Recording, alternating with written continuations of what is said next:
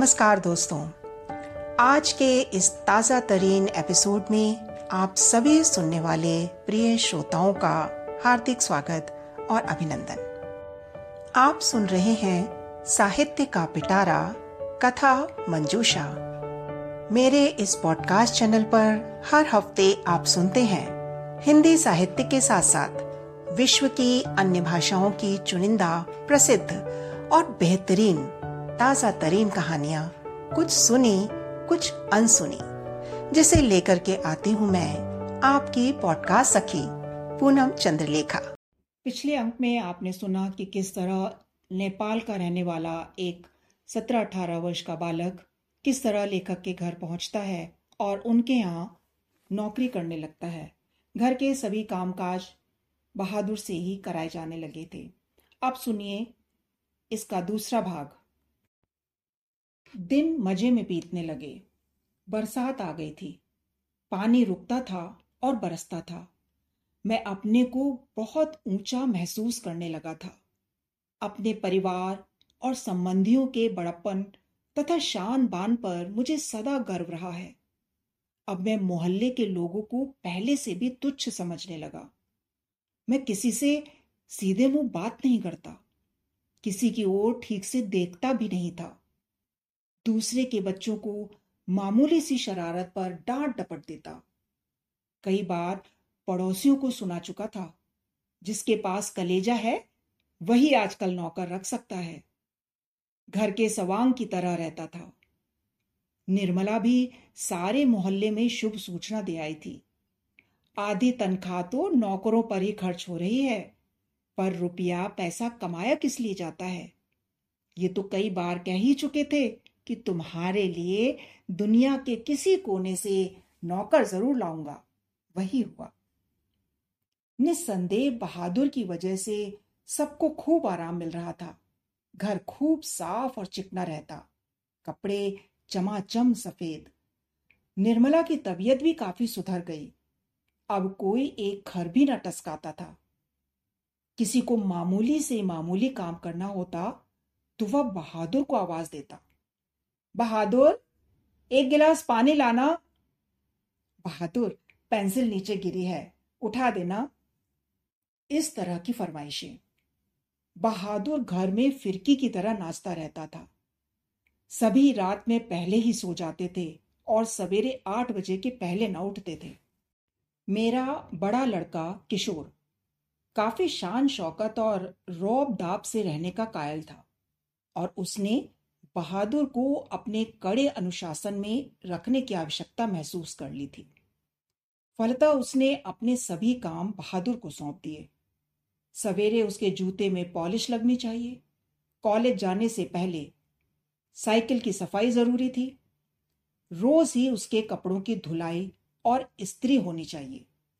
और रात में सोते समय वह नित्य बहादुर से अपने शरीर की मालिश कराता और मुक्की भी लगवाता था। पर इतनी सारी फरमाइशों की पूर्ति में कभी कभी कोई गड़बड़ भी हो जाती। जब ऐसा होता किशोर गर्जन तर्जन करने लगता, उसको बुरी बुरी गालियाँ देता और उस पर हाथ छोड़ देता। मार खाकर बहादुर एक कोने में खड़ा हो जाता, चुपचाप। देख बे, किशोर चेतावनी देता, मेरा काम सबसे पहले होना चाहिए। अगर एक काम भी छूटा तो मारते मारते हुलिया टाइट कर दूँगा।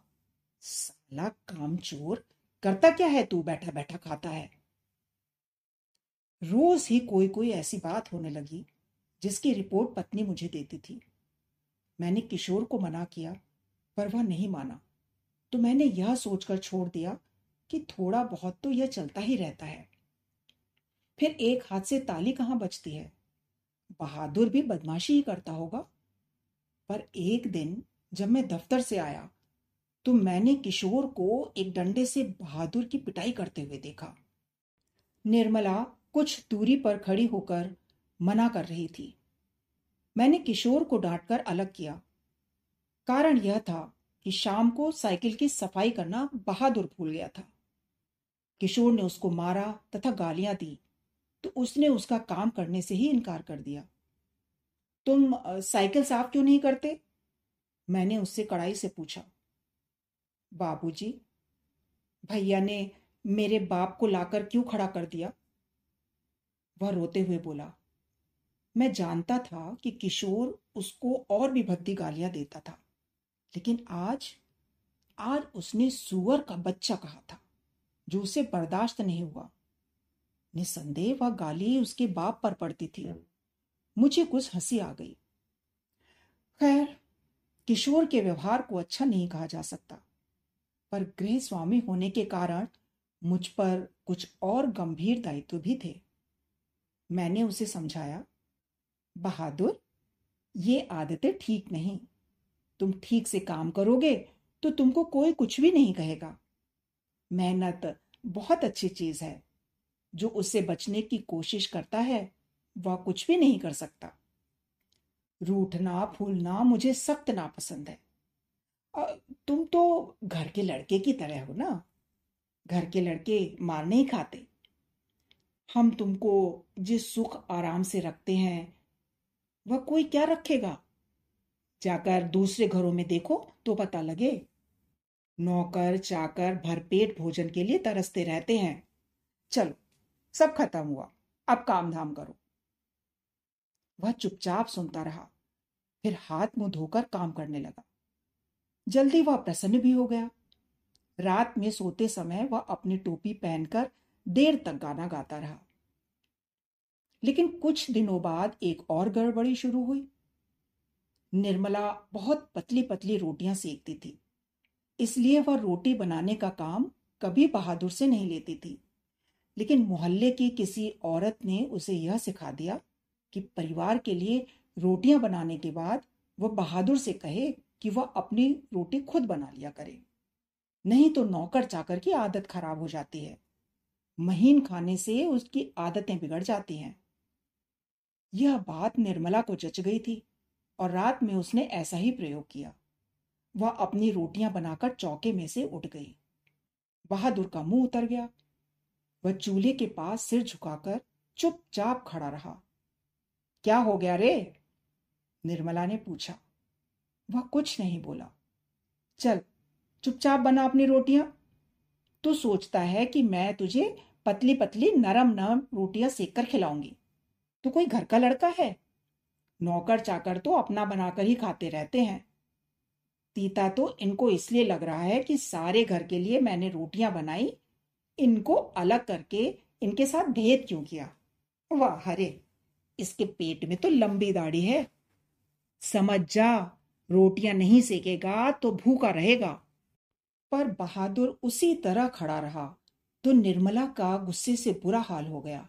उसने लपक कर उसके गाल पर दो तीन थप्पड़ जड़ दिए। सुअर कहीं के, इसीलिए तुझे किशोर किशोर मारता है। इसी वजह से तेरी माँ भी मारती होगी। चल बना रोटी। मैं नहीं बनाऊँगा। मेरी माँ भी सारे घर की रोटियाँ बनाकर मुझसे रोटी सेकवाती थी। वह रोने लगा। तो क्या मैं तेरी माँ हूँ कि तू मुझसे जिद कर रहा है? घर के लड़कों के बराबर बन रहा है। मारते मारते मुँह रंग दूँगी। पर उसने अपने लिए रोटी नहीं बनाई। मुझे भी बड़ा गुस्सा आया। मैंने उसको डांटा और समझाया भी, पर वह नहीं माना। रात भर भूखा ही रहा। पर सवेरे उठकर वह फिर पहले की तरह हंसने लगा। उसने अंगीठी जलाकर अपने लिए रोटियाँ सेकी। अपनी बनाई मोटी और भद्दी रोटियों को देखकर वह खिलखिलाने लगा। फिर रात की बची हुई सब्ज़ी से उसने खाना खा लिया। लेकिन निर्मला का भी हाथ खुल गया था। वह उससे कुछ चिढ़ भी गई थी। अब बहादुर कोई भी गलती करता तो वह उस पर हाथ चला देती। उसको मारने वाले अब घर में दो व्यक्ति हो गए थे और कभी कभी एक गलती के लिए उसको दोनों मारते। बरसात बीत गई थी। आकाश दर्पण की तरह स्वच्छ दिखाई देता। मैंने बहादुर की माँ के पास चिट्ठी लिखी थी कि उसका लड़का मेरे पास मज़े में है और मैं उसकी तनख्वाह के पैसे उसके पास भेज दिया करूँगा। लेकिन कई महीने बाद भी उधर से कोई जवाब नहीं आया था। मैंने बहादुर से कह दिया था कि उसका पैसा यहाँ जमा रहेगा, जब वह घर जाएगा तो लेता जाएगा। पर अब बहादुर से भूल गलतियाँ अधिक होने लगी थी। शायद इसका कारण मारपीट और गाली गलौच हो। मैं कभी कभी इसको रोकना चाहता, फिर यह सोचकर चुप लगा जाता कि नौकर चाकर तो मारपीट खाते ही रहते हैं। एक दिन रविवार को मेरी पत्नी के एक रिश्तेदार आए। वह बीबी बच्चों के साथ थे। वह अपने किसी खास संबंधी के यहाँ आए थे और यहाँ भी भेंट मुलाकात करने के लिए चले आए थे। घर में बड़ी चहल पहल मच गई। मैं बाज़ार से रोहू मछली और देहरादूनी चावल ले आया। नाश्ता पानी के बाद बातों की जलेबी छनने लगी। पर इसी समय एक घटना घटित हो गई।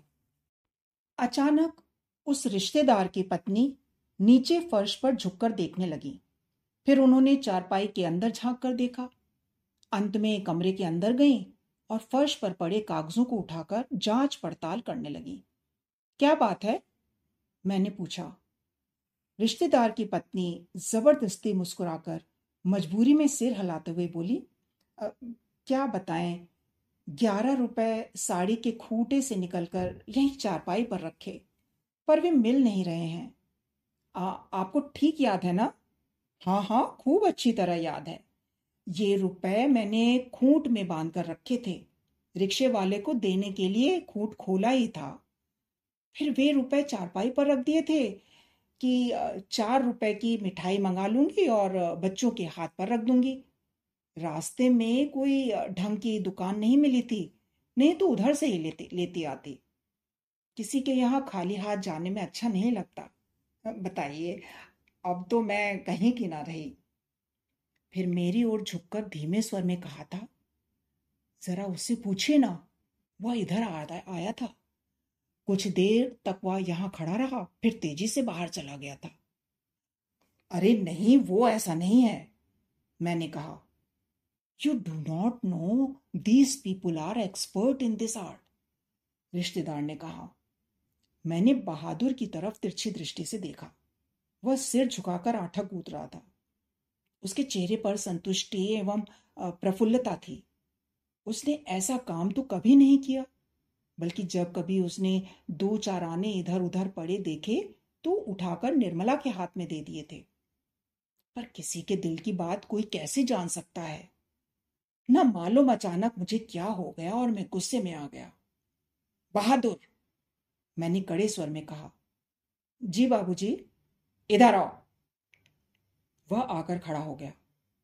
तुमने यहाँ से रुपए उठाए थे? जी नहीं बाबूजी। उसने निर्भय उत्तर दिया। ठीक बताओ, मैं बुरा नहीं मानूँगा? नहीं बाबूजी, मैं मैं लेता तो बता देता। तुम यहाँ खड़े नहीं थे? रिश्तेदार की पत्नी ने कहा, फिर तेज़ी से बाहर चले गए थे। देखो भैया, सच सच बता दो, मिठाई खरीदने और बच्चों को देने के लिए ये रुपए रखे थे। मैं तो बुरी फंसी। अब वापस जाने के लिए रिक्शे के पैसे भी नहीं हैं। मैं तो बाहर नमक लेने गया था। सच सच बता बहादुर, अगर नहीं बताएगा तो बहुत पीटूँगा और पुलिस के सुपुर्द कर दूँगा। मैं चिल्ला पड़ा। मैंने नहीं लिया बाबूजी। बहादुर का मुँह काला पड़ गया था। पता नहीं मुझे क्या हो गया। मैंने सहसा उछलकर उसके गाल पर एक तमाचा जड़ दिया। मैं आशा कर रहा था कि ऐसा करने से वह बता देगा। तमाचा खाकर वह गिरते गिरते बचा। उसकी आँखों से आँसू गिरने लगे। मैंने मैंने नहीं लिया। इसी समय रिश्तेदार साहब ने एक और अजीब हरकत की। अच्छा छोड़िए। इसको पुलिस के पास ले जाता हूँ। इतना कहकर उन्होंने बहादुर का हाथ पकड़ लिया और उसको दरवाजे की ओर घसीट कर ले गए। पर दरवाजे के पास उसने धीरे से बोले, देखो, तुम मुझे बता दो। मैं कुछ नहीं करूँगा, बल्कि तुमको इनाम में दो रुपए दूँगा। पर बहादुर ने इनकार कर दिया। इसके बाद रिश्तेदार साहब दो तीन बार उसको दरवाजे की ओर खींचकर ले गए, जैसे पुलिस को देने ही जा रहे हैं। लेकिन आगे बढ़कर वह फिर रुक जाते और उससे धीमे धीमे शब्दों में पूछताछ करने लगते। अंत में हार कर उन्होंने उसको छोड़ दिया और वापस आकर चारपाई पर बैठते हुए हंसकर बोले, जाने दीजिए, ये सब बड़े घाघ होते हैं। किसी झाड़ी वाड़ी में छिपा आया होगा या ज़मीन में गाड़ आया होगा? अरे, मैं तो इन सबों को खूब जानता हूँ। भालू बंदर से कम नहीं होते हैं ये। चलिए, इतना नुकसान लिखा था।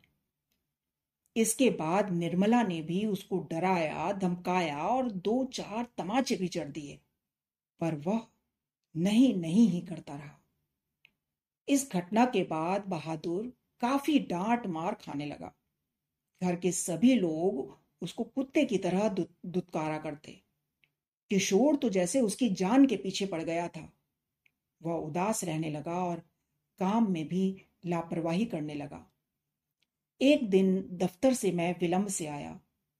निर्मला आँगन में चुपचाप सिर पर हाथ रखकर बैठी थी।